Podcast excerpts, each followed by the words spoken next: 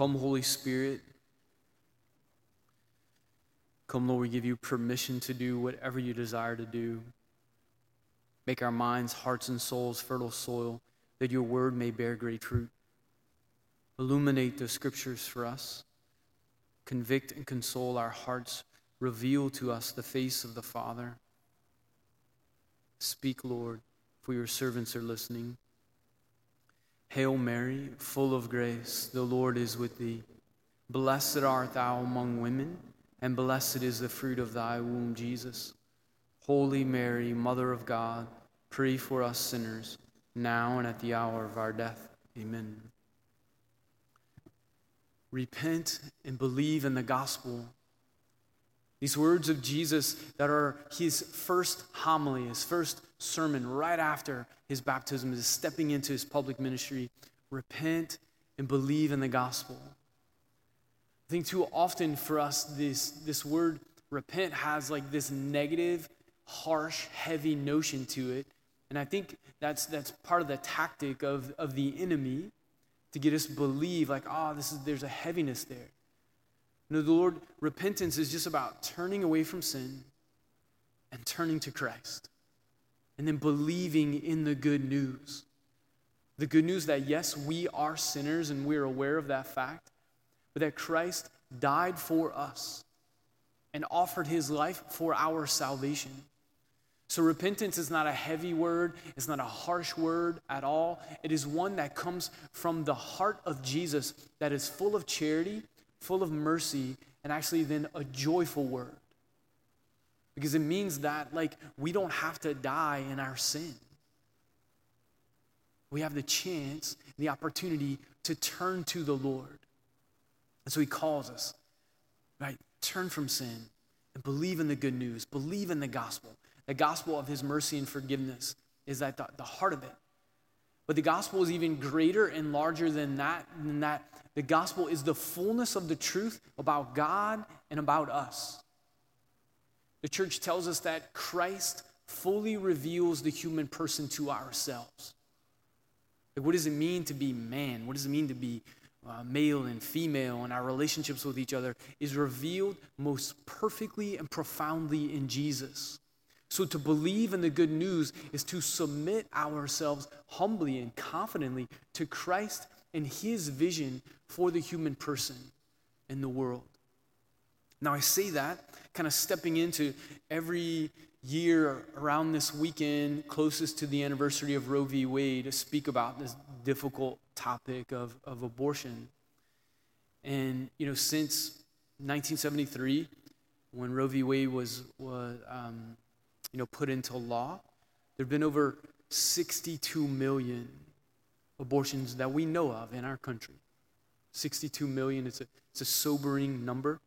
This is a sensitive topic and a hard topic, and uh, partly because it touches all of us, like in a personal way on some level. In the US, depending on where you live, um, women under 45, it's either one in three or one in four have had an abortion, depending on where you live in the US. It's kind of sobering, um, sobering reality there for us to kind of take in, like, wow. But also to reverence the fact that, right, like this, this hits home personally for, for a lot of us in a lot of ways. And, and first to remember most profoundly that God's mercy really is infinite. Really. There is not a sin that someone can commit, including this, that is bigger than the mercy of God. And so, if you or someone you know has been involved in an abortion, the Lord loves you. Loves you. And wants nothing more than, than your heart, right, to be healed and to be drawn into his heart. It's like the father and the prodigal son just waiting to take us back and to wrap us in his arms.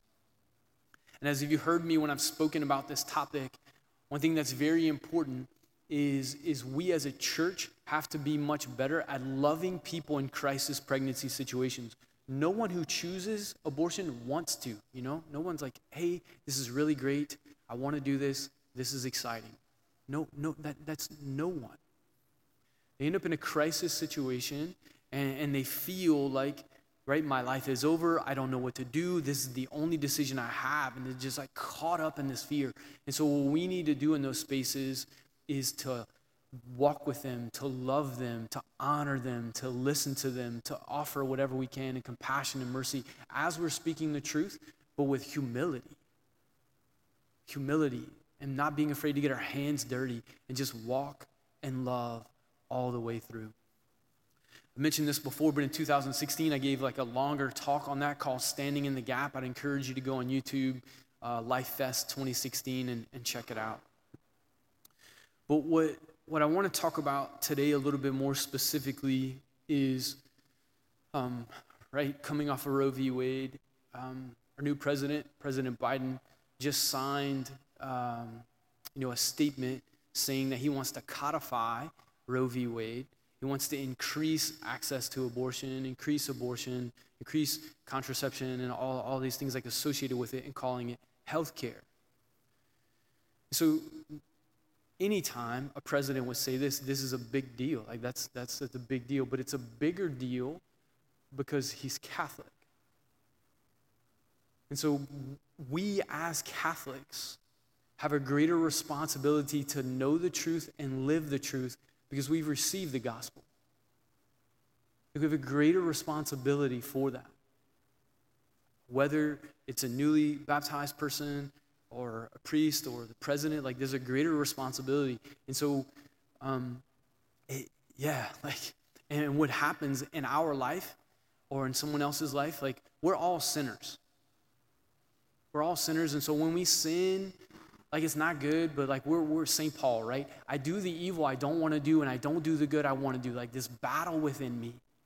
And the Lord is merciful. But it becomes more spiritually dangerous in a graver situation when I justify sin, right? When I rationalize it. Like, hey, this sin, the church says it's a sin, the Lord says it's a sin, but I'm saying it's not a sin and I'm just going to do it. Like, that's a more serious spiritual situation for me. It's dangerous.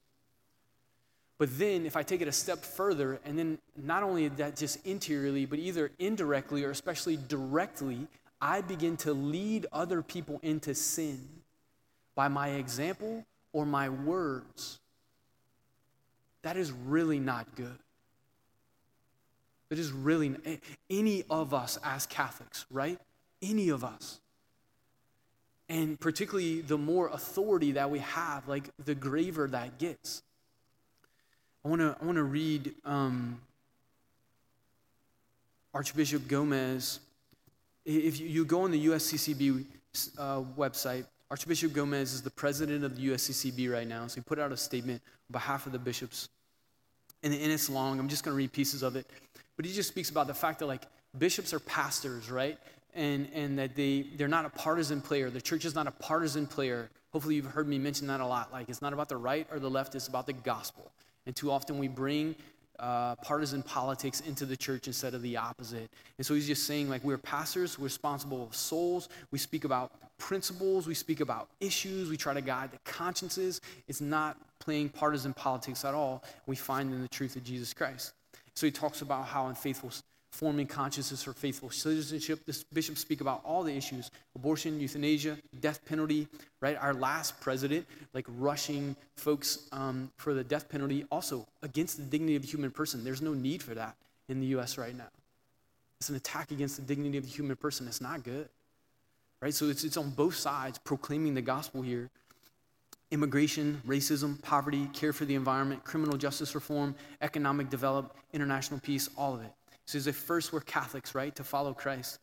He says, I look forward to working with President Biden where, where his policies are in communion with the gospel and where it's not, we have principal disagreement and strong opposition. Anyone, right? Anyone. Where, where, who's in leadership, where they're in communion with the gospel, rock on, let's go, high five. When they're not, then, then we have to speak out in humility, but in boldness uh, against that, especially the bishops, especially to to a president, right? So he just speaks about, he says, I must point out that the new president has pledged to pursue certain policies that would advance moral evils and threaten human life and dignity, most seriously in the areas of abortion, contraception, marriage, and gender. Of deep concern is the liberty of the church and the freedom of believers to live according to their consciences, right? So many things here. I encourage you go read the whole the whole statement. It's really good, really beautiful, really balanced.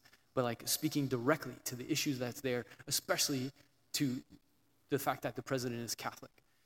Um, so again, going back to this, right? We fall in sin, then I can rationalize it. That's worse. I start to encourage people directly or indirectly or directly. That's even worse. And so Jesus says this about that. This is from the gospel. Things that cause sin will inevitably occur. He's like, yep, fallen world, things that cause sin will inevitably incur. But woe to the person through whom they occur.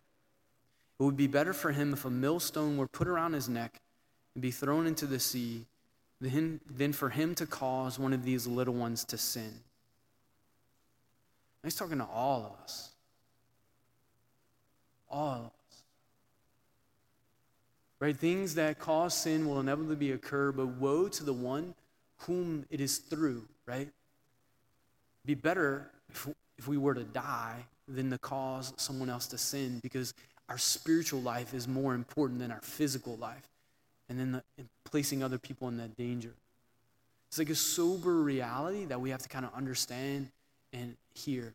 And I want to continue to speak about it in regards to abortion because one of the difficulties right now with what President Biden is saying and the fact that he's Catholic is can cause scandal and confusion.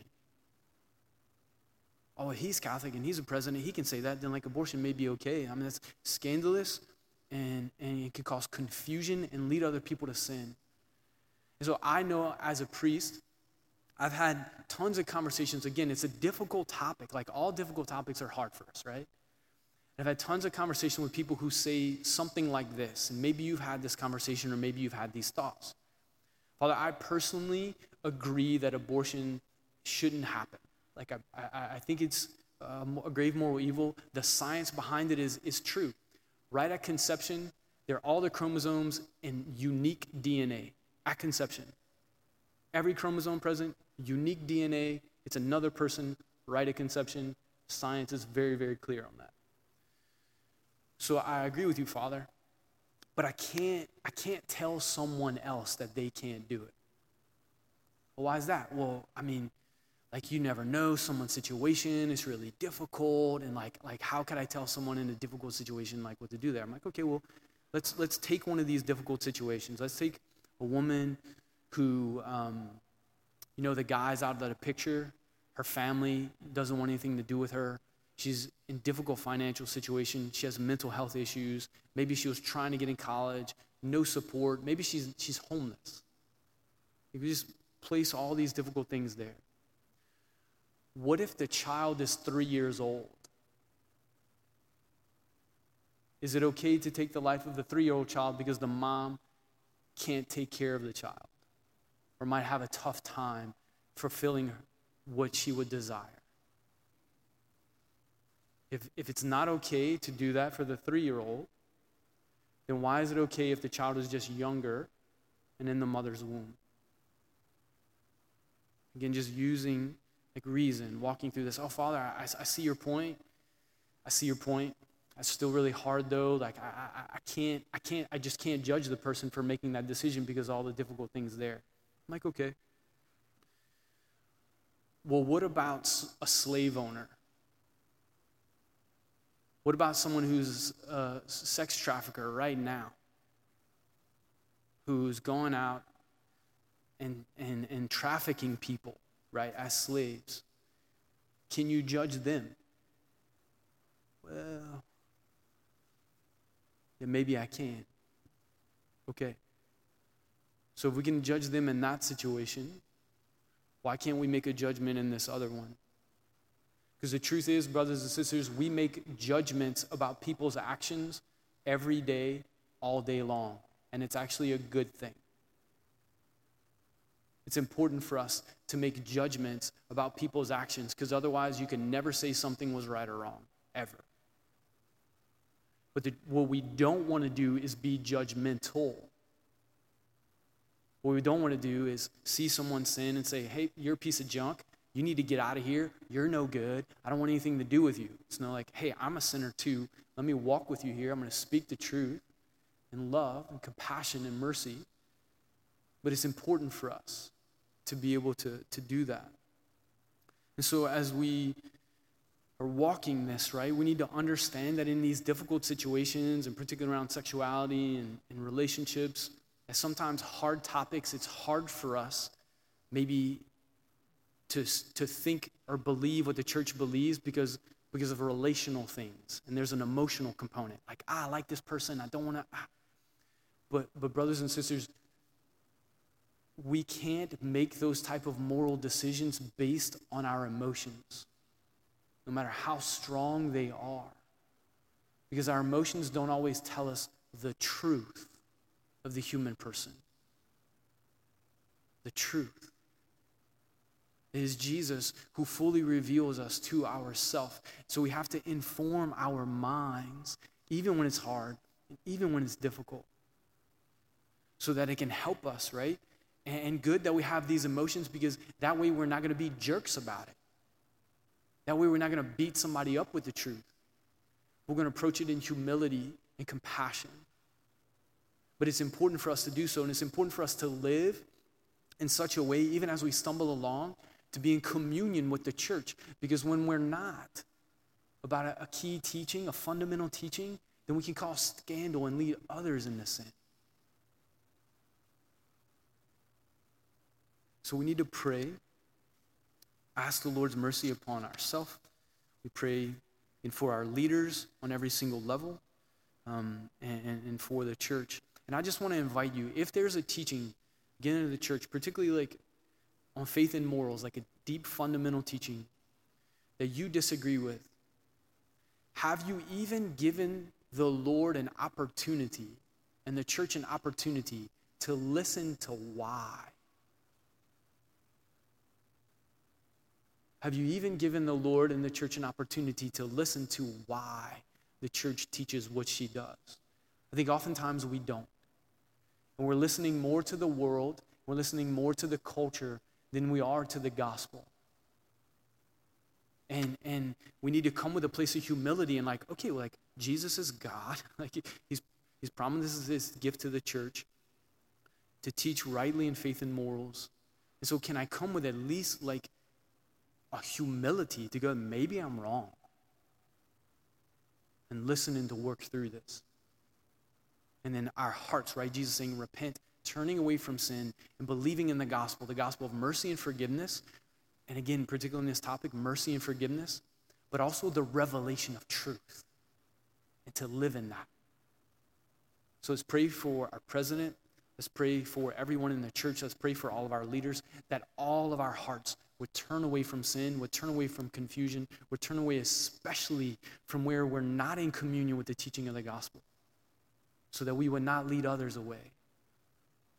And believe in Christ and in the fullness of the gospel truth.